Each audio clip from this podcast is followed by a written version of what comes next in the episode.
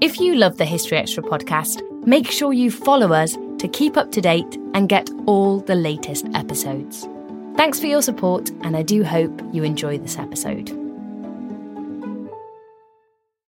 This episode is brought to you by Indeed.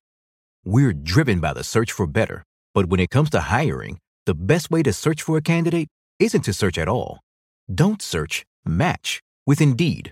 Use Indeed for scheduling, screening, and messaging so you can connect with candidates faster. And listeners of this show will get a $75 sponsored job credit to get your jobs more visibility at Indeed.com slash History Extra. Just go to Indeed.com slash History Extra right now and support our show by saying you heard about Indeed on this podcast. Terms and conditions apply. Need to hire? You need Indeed. When you need mealtime inspiration, it's worth shopping Kroger, where you'll find over 30,000 mouthwatering choices that excite your inner foodie. And no matter what tasty choice you make, you'll enjoy our everyday low prices, plus extra ways to save, like digital coupons worth over $600 each week. You can also save up to $1 off per gallon at the pump with fuel points. More savings and more inspiring flavors make shopping Kroger worth it every time. Kroger, fresh for everyone. Fuel restrictions apply. If you went on a road trip and you didn't stop for a Big Mac or drop a crispy fry between the car seats or use your McDonald's bag as a placemat, then that wasn't a road trip. It was just a really long drive. Ba-da-ba-ba-ba. at participating McDonald's. Hey, it's Ryan Reynolds, and I'm here with Keith, co star of my upcoming film, If, only in theaters, May 17th. Do you want to tell people the big news? All right, I'll do it. Sign up now and you'll get unlimited for $15 a month in six months of Paramount Plus Essential Plan on us. Mintmobile.com slash switch. Upfront payment of $45 equivalent to $15 per month. Unlimited over 40 gigabytes per month. Face lower speeds. Videos at 480p. Active Mint customers by 531.24 get six months of Paramount Plus Essential Plan. Auto renews after six months. Offer ends May 31st, 2024. Separate Paramount Plus registration required. Terms and conditions apply if rated PG.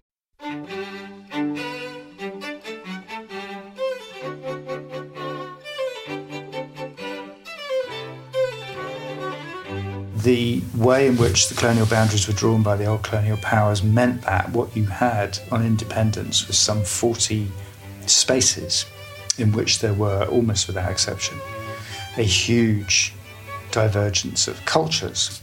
And people in those days, 1950s and 1960s, both within Africa and outside, were much more optimistic about how quickly you could change this. That was Tom Young on the legacy of the colonial division of Africa.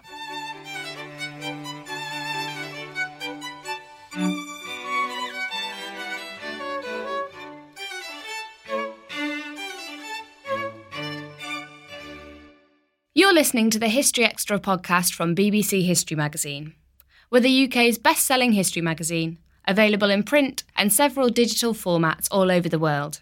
Find out more at historyextra.com forward slash subscribe or look out for us in your digital newsstand or app store. Hello, and welcome to the History Extra podcast.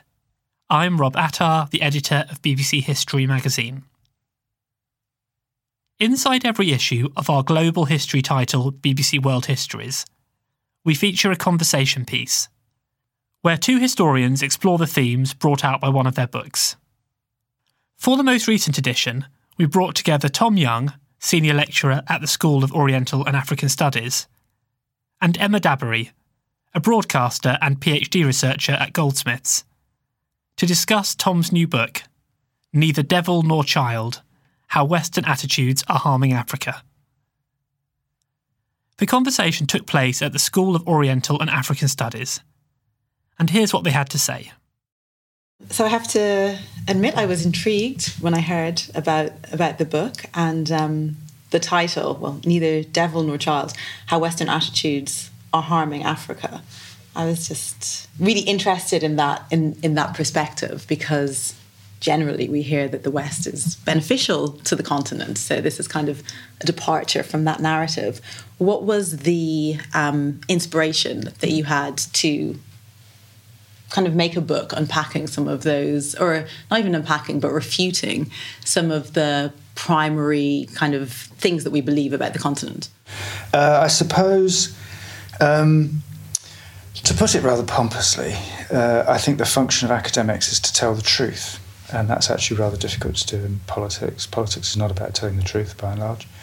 Uh, and I thought that the way in which the public debate had gone, and some of the academic debate, it was time to sort of try and argue for a viewpoint that wasn't trapped in one of the number of sort of entrenched positions. We have a rather silly kind of squabble goes on on the fringes of academia, I suppose. Actually, not on the fringes, between, you know, empire was a good thing, empire was a bad thing. I mean, there are interesting questions to be raised about that, and it's exactly the same argument about aid. Aid is a good thing, aid is a bad thing.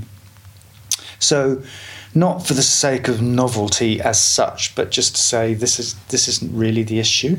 Mm-hmm. The issue is actually somewhat different, and to try to argue what that issue is. The assumption, I suppose, a bit more, I think it's quite easily sort of justified, but the assumption is that the problems facing Africa are essentially to do with production and productivity. And again, to what I do there is I part company with the rather silly kind of Afro optimism that also prevails in certain circles, and this goes in cycles. There was a cycle of Afro optimism in the 1950s, there, was another cycle in the early 21st century. Mm-hmm. Uh, we're just coming out of this current cycle. And so this is all of the Africa Rising narrative. Yeah, and, and African lions mm-hmm. and all the rest of it. And basically to say uh, it's not Eurocentric or nasty to say Africa has a big fundamental problem. And that big fundamental problem is, is weak production and weak productivity. And from that follow other things about you know, how one makes sense of that and what, if anything, one should do about it. So, some points that were made in the book, I was, well, lots of them I was interested in and wanted to ask you about, about further, um, which also ties in with what you just mentioned about telling the truth. Um, I wanted to ask you what your thoughts were regarding the idea of objective truth and can we be in a position, especially as people who are not Africans, to tell the truth about Africa? Is there a truth? Would your truth be different to Wole Soyinka's truth, to my truth? What is the truth? Well, let's start with a nice, easy question. um, uh, well, I, I, mean, I sort of allude to those things not quite in the way that you've said in the preface, mm-hmm. where I say, you know, basically this is not rocket science. So, with the, the truth of the kind that people can find in mathematics or physics is not to be had in human affairs, simply because, as well as thinking about things, we engage with them, and the way in which we engage with them is bound to shape the way we think about them, which is why. Uh, no controversy in any social science or humanity I can think of has ever been resolved because these are not, in that sense, resolvable. The other point you're making is a bit different and is not covered by that, which is the business about um, if that's true, there is a connection here. If that's true, then how can it be possible for an Australian to make any sense of Mongolia or a Mongolian to make any sense of Brazil? That I think is pushing things too far. And also, if you take that to the limit, then it, it it portends a kind of anarchy. And the fact is that people do talk about things across various kinds of boundaries and so on and so forth. So I think what one has to do is make a distinction between lived experience and what we can say beyond lived experience. So, for example, my main point about the contemporary difficulties facing African countries, I think, is virtually unassailable. If people who lived in Africa said, There's really no problem, we don't face any difficulties of production productivity. I would need an awful lot of convincing that that was a plausible view to take. But if they say, for example, things like, uh, as sometimes they do, um, if you look, for example, at this, you know, all these silly statistics that are collected about how happy people are, mm-hmm. some of the happiest people in the world are in Nigeria, mm-hmm. which has uh, some of the most extraordinary levels of economic inequality, mm. which has an extraordinary number of people living on below a dollar a day poverty. How can they be happy? Well, that's to do with lived experience. Mm. What's normal in your society, what you find pleasurable, and so on. So those things vary. And those things are not hermetically sealed off from other people, but they clearly are, they make for differences. I mean, if we wanted to, we could call this culture. Um, So I think all one can do in in practice is not to allow this to become a kind of excessive problem and to just navigate it with a bit of common sense. Um, so, for example, uh, the last chapter of the book I showed to a Nigerian friend of mine. I wanted, I wanted an African viewpoint, if you like, uh, and he said it was ridiculously pulling its punches, and I should be far more critical, and so on and so forth. Fair enough. Um, but I, why did I do that? Because I wanted him. I wanted. I wanted a viewpoint from somebody, as it were, in that world. Um, but in the 21st century, people straddle these worlds in all sorts of ways, and I don't think it's. I think there are some issues there, but I think they can be handled with a reasonable amount of goodwill and common sense. You say that nation states are basically the best option that there are for international relations and for the kind of successful governance of, of, of world politics. But then there are African scholars who would refute that and they would argue that a lot of Africa's problems are actually located within ideas such as the nation state, which there has been no serious attempt to really engage with. The nation state was was um, was adopted, um, and there hasn't really been any movement to consider the the the world in which it was adopted and to ha- perhaps reject it or to try and negotiate different ways of governance or um, statehood wouldn't be the word. But um, I guess yeah a rejection of some of these of some of these norms the idea that they they're they're just clearly not working within the African context. What would you say to that kind of school of thought well um, let's start with some facts uh, uh, independence all all African colonial territories as had been uh, opted to be nation states. There's some qualifications to that, but broadly speaking, that's what they opted for. With the same boundaries. So boundaries in Africa have been extremely stable, the whole, at least for the last hundred years, much more stable than boundaries in Europe. Um, of course, both within Africa and outside, there are positions that say the nation state is a horrible thing and we should get rid of it and all live as one happy family. And the African version of that is Pan Africanism. And that has had a sort of renewed energy latterly. So there's all sorts of talk about a common passport, no visa restrictions on people from other African countries and so on. I'm sceptical as to how quickly that will be implemented, but one could see it being implemented for, on a sub-regional basis fairly mm. uh, easily. Um, and in Europe, of course, there's the most advanced version of this, the European uh, Union, which effectively has involved uh, uh, surrender of a degree of sovereignty to a common body here's a nice example of where you can't, as it were, keep your own uh, preferences out of the discussion. So I don't think they've refuted it. I think they're articulating a different point of view. My point of view is that most of those attempts at some kind of supranational entities will come to grief. Um, and the reason for that is because they cannot anchor themselves in people's real sense of solidarity and cultural similarity.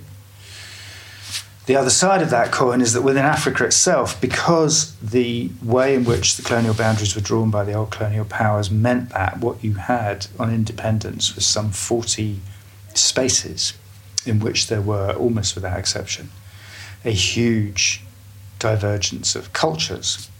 And people in those days, 1950s and 1960s, both within Africa and outside, were much more optimistic about how quickly you could change this.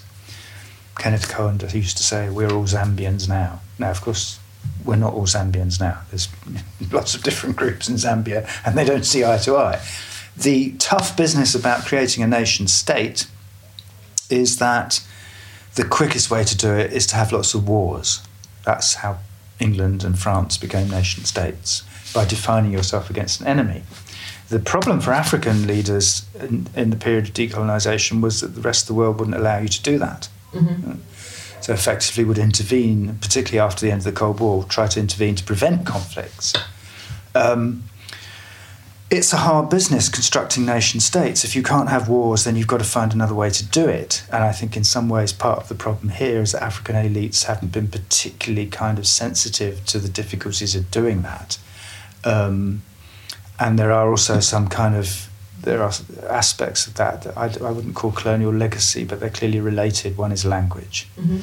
So, for all sorts of very good reasons, with the obvious exception of Tanzania, virtually all African states and legal systems talk a, a European language English, French, Portuguese.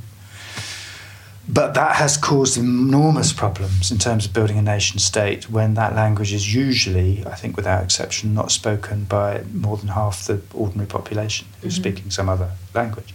And there are all sorts of issues about this in terms of education, literature, broadcast, all sorts of things. Mm-hmm. But I think African elites massively underestimated in the immediate post colonial periods the difficulties that they would face here and the choices that they have to make. And it may well be that in some ways they're becoming more alert to those things.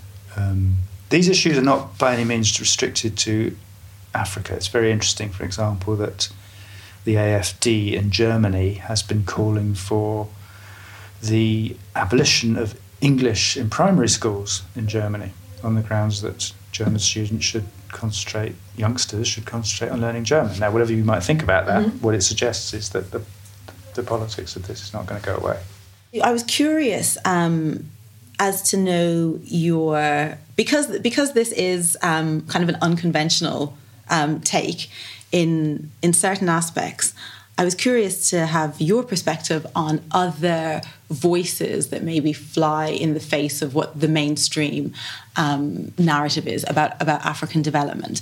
And the school of thought with um, certain scholars and academics that the idea of um, endless growth, not even in the African context, but generally as the kind of economic model which we should be following, is not something that we can continue to pursue. And it's not something that should be,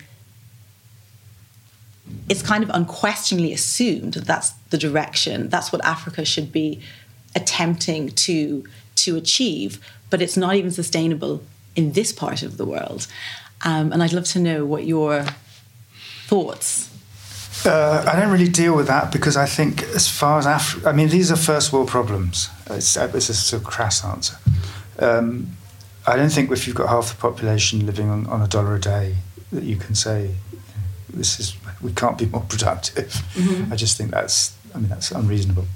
For the rest, uh, because I take a very strong pro view of African sovereignty and n- non-interference in its internal affairs, that's a, that's a matter for Africans to decide themselves. I mean, mm-hmm. the, how, what their take is on those kinds of environmental and ecological questions is a matter for them. Um, those things are actively discussed in Africa. Some African countries, there have been quite active environmental movements. As population densities intensify and empty spaces get, if not filled up, then at least uh, gradually developed, that's clearly happening all over the continent, then those questions will be posed more actively. And of course, there's a there's a there's a practical commercial dimension to this. If, as I think is fairly reasonable to argue, that tourism is a quite potential, useful potential money earner for Africa, then you've got to sort of balance your your your domestic needs with what you need in order to sustain uh, high value tourism. And there are all sorts of aspects of that because, in many ways, high value tourism in Africa values the so called primitive and traditional. And you could have interesting debates about whether you actually want to do that. But again, they're not debates for us, they're debates for Africans. Mm-hmm. Um, so I, I, think, you know, that to go into sort of the, the sort of townships in Nairobi or Lagos and say, well, guys, you know, some quite sophisticated intellectuals in the West think that we can't really pursue this production model. I mean, one, I don't think that's politically feasible, and two, I don't think it's actually morally reasonable. The problem is for Africa at the moment is production and productivity. Mm-hmm. So I think that that's the answer. Um, that's not to say that you should not be alert to, you know, the effects of dam building. Um, but these things have tended to be imposed as outside agendas. Mm-hmm. Um, so, you know, when the World Bank lent money for the pipeline in Chad, it pointed a whole series of anthropological and environmental experts who said, you must do this, you must do that. Mm-hmm. And after a while, the Chadian government said, I mustn't be rude, must I? Go away. We're not going to take any notice of you. Mm-hmm. um, I, I, don't, I don't think that's a, a particularly pressing issue as far as Africa's concerned. I really don't. I mean, I think the pressing issues are these. Is- you can raise these issues once you've reached a certain level of material prosperity. Mm-hmm. Nobody, nobody ever historically made these kinds of sacrifices, so that we're going to stay poor because you know we're worried about plastic in the sea. I just wonder that if pro- production and productivity and growth is a broken model, um, then what is the likelihood of it ever being successfully um, achieved were created? Um, uh, achieved in the continent to a, to at, at, to a level where it actually becomes beneficial to the majority of people. And I think he I think he raised the point that Africa is poorer now than it was. I'm not sure if he did, but I think I read that Africa is poorer now than it was in pre-colonial times. Or have I invented that? okay. There have been periods when regression has been quite dramatic. Because what I find really interesting is the idea that, um, say, in pre-colonial Yoruba, um, even in the in the nineteenth century, um, people are well, generally well fed. Um, and their farm there's, there's there's there's there's a vigorous and robust um, farming culture. There's certainly not poverty and financial degradation in the way that many Nigerians endure today. There's the argument that people are materially poorer today than they than they than they were historically. I thought you made that, but maybe that was just wishful thinking. Um, and it seems as though the pursuit since the kind of imposition of European models and forms the country seems to be, the continent, not just talking about Nigeria, the continent. Gen, I think it's also difficult to generalize. We talk about the continent a lot, and I think it's really important to focus on specific case studies. But I'm not going to do that now. I'm going to talk about the continent. Um, just seems to be becoming increasingly unequal, and poverty doesn't is is not is not being eradicated. And if you look at um, especially, I'm going to take the Yoruba again as a case study. The idea that in pre in the pre-colonial context, nobody was homeless. The land was there would be land for everybody, and there would also be kind of farming opportunities. Basically, subsistence was guaranteed in a way that it's not now. And I often I find it really sobering, sobering that in many yeah the continent seems worse off than it would have been, which is very much at odds with the development narrative. Mm. It's fantastically difficult to make those kinds of comparisons because, obviously, for example, all sorts of things exist now that didn't exist in 19th century Yoruba land. And so, how do you do the measures? Mm-hmm. The intuition that you're articulating, I think, is quite um, tempting. Um, but it, it invo- it's a bit like saying, was could things have been better in pre industrial England? Mm-hmm. Well, yes, in some ways. There was less pollution, people had calmer lives, they weren't driven by clock time. But these are, in a sense, these are talking points. These are not practical. We can't go back to pre-colonial England or even pre-colonial Europe Um, in terms of growth, clearly African countries sustain periods of growth, leaving aside all the problems economists have with GDP and so on. Mm-hmm. Um, the problem with the growth is twofold. One is it's driven by external demand for largely crops and minerals. So obviously, with the Chinese economy booming, so China is buying up everything that in the world. uh, the second thing is that the growth does not produce economic. When I say the problems of production productivity, that needs elaborating. It does not produce economic diversification. And so uh, countries that sustain, and this is why the high growth rates in Africa story is so misleading, because that's assumed to mean your economy is diversifying, you know, your range of productive capabilities is increasing, but that's not happening, or at least in large parts of the continent, it's not happening. And even in the quasi-industrialized part of the continent, South Africa, the economy is stagnating. So that, that, that I think is the sort of, that's the issue. Now, how you do that, uh, there are all sorts of possibilities. The argument at the end of the book is that if we want to help this, we should invest in infrastructure. Mm-hmm.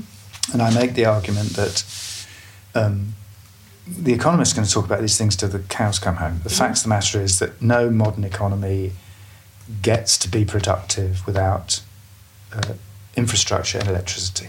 Uh, throughout Africa, people constantly complain about the inadequacy. And Nigeria is a good example. the inadequacy of Nigeria of the electricity supply and the inadequacy of roads and so on and so forth. And then, and my argument is precisely that that is such an unalloyed good that we ought to commit to it. Everything else is a matter for Africans to decide for themselves. Now, if people decide um, we want to go for low growth strategies but more distributions on, that's a matter for them. The point about elites that you raise mm-hmm. is is very pressing because you have some of the most unequal societies in the world. Mm-hmm. So you have extremely ostentatiously wealthy tiny ruling groups, mm-hmm. often connected to politics. Sort of like England. Uh, tiny, tiny, tiny. Um, and you have masses of people who are desperately impoverished, living in the so called informal sector, which means they're desperately impoverished. Mm-hmm. Um, now, that I think is partly political.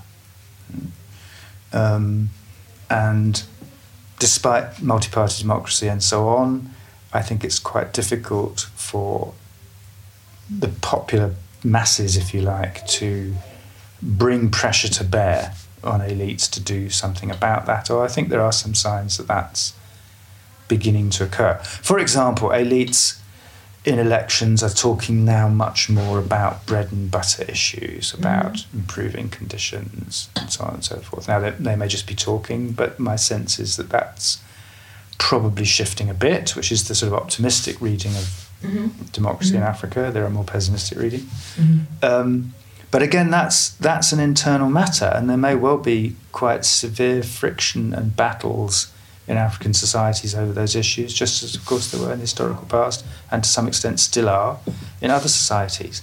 But the fact of the matter is that those battles are likely to be less antagonistic if there's a bigger pie to share. Mm-hmm. So if you look at Southeast Asian countries, which have all grown astonishingly in the last 20 years or so, but they've all diversified.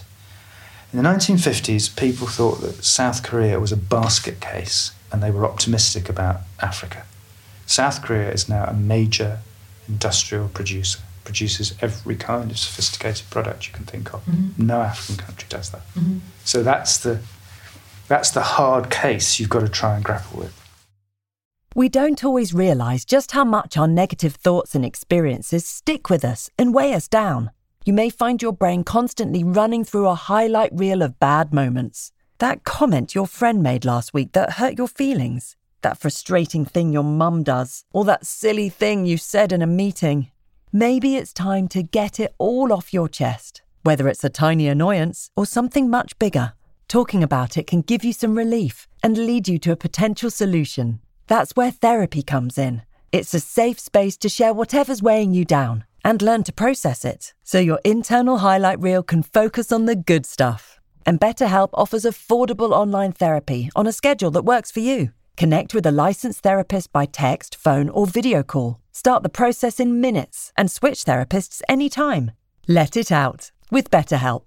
Visit betterhelp.com slash historyextra today to get 10% off your first month. That's betterhelp, H-E-L-P dot com slash historyextra. This episode is brought to you by Indeed. We're driven by the search for better, but when it comes to hiring, the best way to search for a candidate isn't to search at all. Don't search, match with Indeed. Use Indeed for scheduling, screening, and messaging so you can connect with candidates faster. And listeners of this show will get a $75 sponsored job credit to get your jobs more visibility at Indeed.com slash History Extra. Just go to Indeed.com slash History Extra right now and support our show by saying you heard about Indeed on this podcast. Terms and conditions apply. Need to hire? You need Indeed. Look, Bumble knows you're exhausted by dating. All the must not take yourself too seriously and 6 1 since that matters. And what do I even say other than hey? well, that's why they're introducing an all new Bumble with exciting features to make compatibility easier, starting the chat better, and dating safer. They've changed, so you don't have to. Download the new Bumble now. What do you think about the idea that when a leader emerges in an African country that does seem like a person that will challenge a lot of the issues that exist with the elites. That person tends to come to a rather untimely demise. So it almost seems as though, well, it, it, it, it seems quite explicitly as though there's often a vested interest um, with the elites in collusion with European and Western powers to stop those type to stop those type of move, movements. And we know that a lot of um, people, a lot of dictators, a lot of um, leaders who've been responsible for a lot of the abuses in Africa have been supported in their positions by outside by outside forces. So I, I, guess this kind of operates on the premise that there isn't a lot of interference from outside in African affairs. Well, I think we're probably disagreeing about the kinds of interference. Mm-hmm. Um, so you're thinking of people like Sankara, or I suppose even Kwame Nkrumah, or, Lumumba, or, or Murtala Mohammed. I mean, a number. Mm-hmm. And then, of course, I could obviously counter that with Jerry Rawlings, who's still fighting fit and going strong, and so on and so forth. Um, I think two things about African elites. I think there's a tendency, both in sort of Western if I might put it impolitely, sort of Guardian discourse to blame everything on African elites. And I think actually there's a tendency in Africa itself to blame everything on African elites, and that's too easy. African elites are not disconnected from the wider society, they're part of the society. So, one of the reasons that they are successful is because they speak for certain groups, because certain groups don't see eye to eye with other groups. Not all politics in Africa is ethnic, but quite a lot of it is. So, if you look at Kenya or Uganda, then you can clearly see that one of the reasons why elites stay in power is because they're considered to be representative of their particular group. And those groups have antagonistic relations. Now, this is not all engineered from outside, which is, you know, one view. I don't think that's actually very plausible. Although I think it's fair to say that the rigidity around the boundaries of ethnic identity became far more entrenched as part of colonialism with the standardization of languages, with um, identities that had previously been more fluid, um, less fixed, with more scope to kind of enter in and out of um, kind of like contingent allegiances rather than fixed ethnic identities is something that I think well I guess there are different different schools of thought. From my perspective um, this is something that was if we take the Yoruba, that there wasn't a pan Yoruba ethnic identity before colonialism. Um, so it's not to locate all of the ethnic kind of conflict as being the uh, uh, as colonialism as being to blame for that, but it is acknowledging the role that that the role that colonialism has played, and then quite conveniently Western commentators now will say, oh, well, the, there are these ancient ethnic hatreds, um, not looking at the way that in many ways they have been engineered. Um, I'm not sure that there's much of an argument there, really. Uh, nobody doubts, for example, that um, you know, pre-colonial times there was no such thing as Kalenjin in Kenya, and mm-hmm. that what's happened here is that groups have consolidated into sort of larger groups, and you find this all over Africa. Um, but this goes back to your point about the nation state. What what I think you want to believe is that all these things are rather horrible and antiquated. and We should get rid of them. Now, here's a counterexample. Who'd have thought 20 years ago that Scottish nationalism was anything but a joke? Now it's a serious force. Okay, now this wasn't engineered from outside. We live, I think, in a world in which is characterized by both globalization and localization. So, all over Africa, for example, people are writing their stories. They have websites, you know, www.kalenjin.com. They have people writing their histories, often in French or English, um, because identity and uh, moral community, you might call it, seems to me to be a human thing, not an African thing. And it's bursting out all over Europe. Partly, I would say, but this is my perspective, because certain powerful forces have actually tried to get rid of it and to say your identity, your way of life is now superseded. We now live in a larger, whatever it might be, Africa, Europe, and so on. So, at the very least, I would have thought in today's world, we're living in, ter- in, a, in a sort of a battle between these kinds of viewpoints. From my viewpoint, the difficult thing to be parochial for a moment, is to persuade the Scots, the Welsh, and the English to live together in a single polity. And if we can't, then we'd have to separate. I don't think it's hugely different in Africa. How do we persuade uh, Yoruba, Igbo, and Hausa? And I think one gets the sense in Nigeria that uh, anti northern sentiment is increasingly strong in southern Nigeria, and even in the north, where traditionally the view has been Nigeria must remain united, the sense of, you know, what, what's the value in being part of Nigeria? Why don't we split? Now, I'm not saying it's a good or a bad thing. It's actually not for me to say. It's for Nigerians to decide. But I think those I think those issues are peculiarly difficult in Africa. I think some of that is um, unintended side effects of the, the, colonial period. I think rather than uh, the divide and rule stuff. There's some truth in that, but I think that's rather exaggerated. Mm-hmm. Um, if you look at, for example, what colonial education officials were saying in the late colonial period, they actually were arguing that, well, we've got to now tell these people that they're part of a wider entity. It's not actually divide and rule sort of talk at all. It's almost the opposite. How do we hand this over to a, a, a people who see this as their sort of common home, their, their nation state?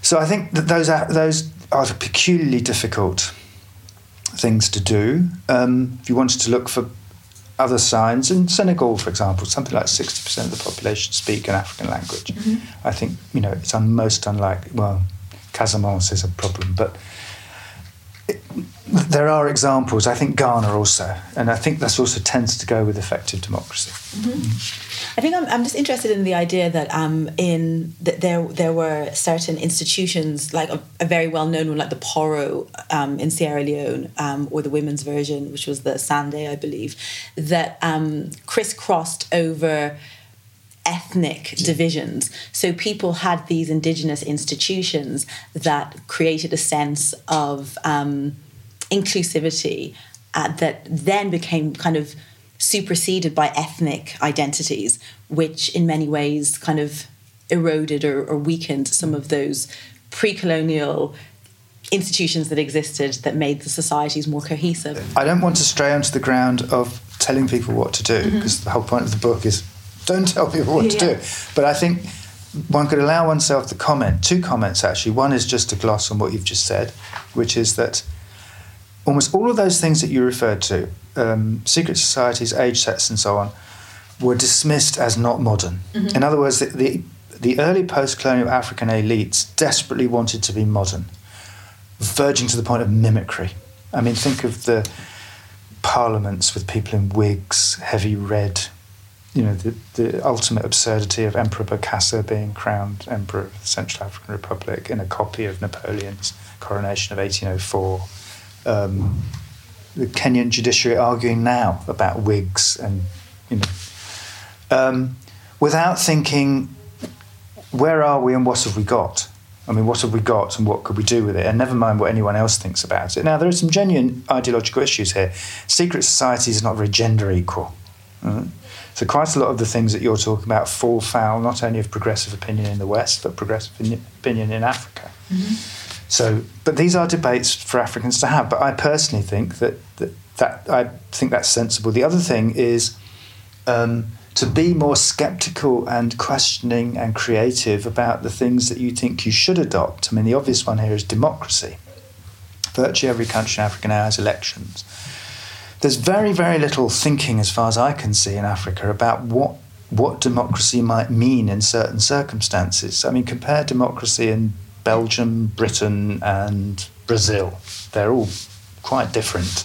Um, whereas in Africa, I think the sense is we've got to do this because everybody has elections these days and so on and so forth. And because our funding is dependent on it. you can get outsiders to pay for elections, of course, and all that. Rather than thinking, look, okay, well, let's first of all think about what the range of democracy might mean, sort of theoretically, conceptually. There's lots of debate about that. But then let's think about how you do it. You know, why do we have to do it? But I don't get. I think elites are relatively happy just to sort of show that they're doing the things that you're supposed to do without actually thinking very creatively about how you might do that. Occasionally this occurs. I mean, after the abolition of apartheid, there was talk about a government of national unity and so on. In fact, that's what happened. Occasionally, power sharing is sort of kicked around. Ethiopia and Burundi are quite interesting, although neither of them is a good recipe for success. But I think those are the things you've got to explore. How, how do you do these things, given very sharp cultural differences? One other point about what you're saying, and Nigeria's sort of textbook case, this whole business of indi- indigeneity, Nigerians actually say indigenes, at the sub state level. Uh, is having devastating effects because people have to stick in the state that they're in mm-hmm. because that's the only place that they're going to get. And if they move to another state, they will be treated as not indigene. And this was the same kind of problem in Cote d'Ivoire, but in a different way. And that's that's also something that I think has impeded. it impedes labour markets, for example. It will impede economic progress, and so that's something. The whole issue of citizenship is something that African countries, I think, have to think harder about. Mm-hmm.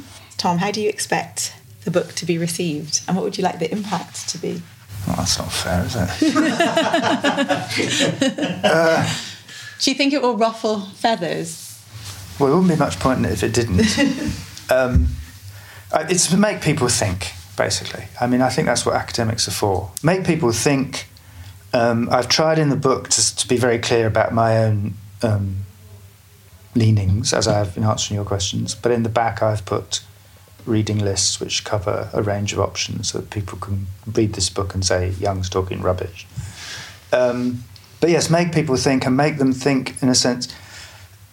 Obviously, in life, we all rely on frameworks that guide us as to what to say and think because you couldn't think about everything afresh every day. That's not possible. But sometimes those frameworks have to be broken up. Realistically, how likely do you think it is that the level of well, I think I think to you the the European the the relationship between Africa and the West is largely like well intentioned and benevolent, but just very arrogant or arrogant. Okay, so I take a, I take quite a different stance, but um, to um, to what degree do you think the kind of current levels of interference, shall we say, um, might plausibly cease? Um, Okay, well, if everyone reads this book, then obviously the world will change dramatically. um, uh, I think among, amongst people interested in Africa in, in academia, sotto voce, I think there's an increasing shift against aid. I mean, it, 20 years ago, if you said, let's get rid of aid, you'd be regarded as some sort of fascist. Now, if you say it, people say, yeah, mm, it's not doing much good, is it? So there's that. Um, of course, these things will always be used by various kinds of political groupings to push various kinds of lines. So, my, I think aid, as currently constituted, is, a disaster. It just induces dependency. That is not to say that you couldn't uh, invest resources in Africa along the lines that I very briefly suggest at the end of the book. And I don't have any problem with people pursuing their interests. This is why I think the Chinese role in Africa is quite healthy because the Chinese don't talk the language of aid, they talk the language of interests what have you got? What have we got? Can we exchange? Which and uh, the reason why Africans like that is not just about political conditionalities. It's partly that that's just that's just to treat people equally in a funny kind of way. It's just to say, well, you know, what have we, what have you got? What have we got? And let's exchange. And I think we should move in that direction. Um, so, in a sense, put it on a much more business-like footing. Um, but then African countries or their governments have got to fight their corner. I mean, they've got to fight for their interests and not just dig stuff out of the ground and put it in ships and sell it to other people. That was Tom Young in conversation with Emma Dabiri. Neither Devil Nor Child How Western Attitudes Are Harming Africa by Tom Young is out now, published by One World. And you can read a version of this interview in issue 9 of BBC World Histories which is on sale now and available in many good retailers. You can also now take out a subscription to World Histories. Head to historyextra.com forward slash subscribe if that's of interest to you. Okay, well, that's about it for today, but please do join us on Thursday for more from the world of history. Thanks for listening to this History Extra podcast, which was produced by Jack Fletcher. Do let us know what you think about this episode by emailing podcast at historyextra.com and we might read out your messages in future editions. Alternatively, why not keep in touch via Twitter or Facebook, where you'll find us at History Extra. For more great history content, don't forget to visit our website, historyextra.com, which is full of history articles, quizzes, image galleries, and more. Plus, it's where you can download hundreds of previous episodes of this podcast.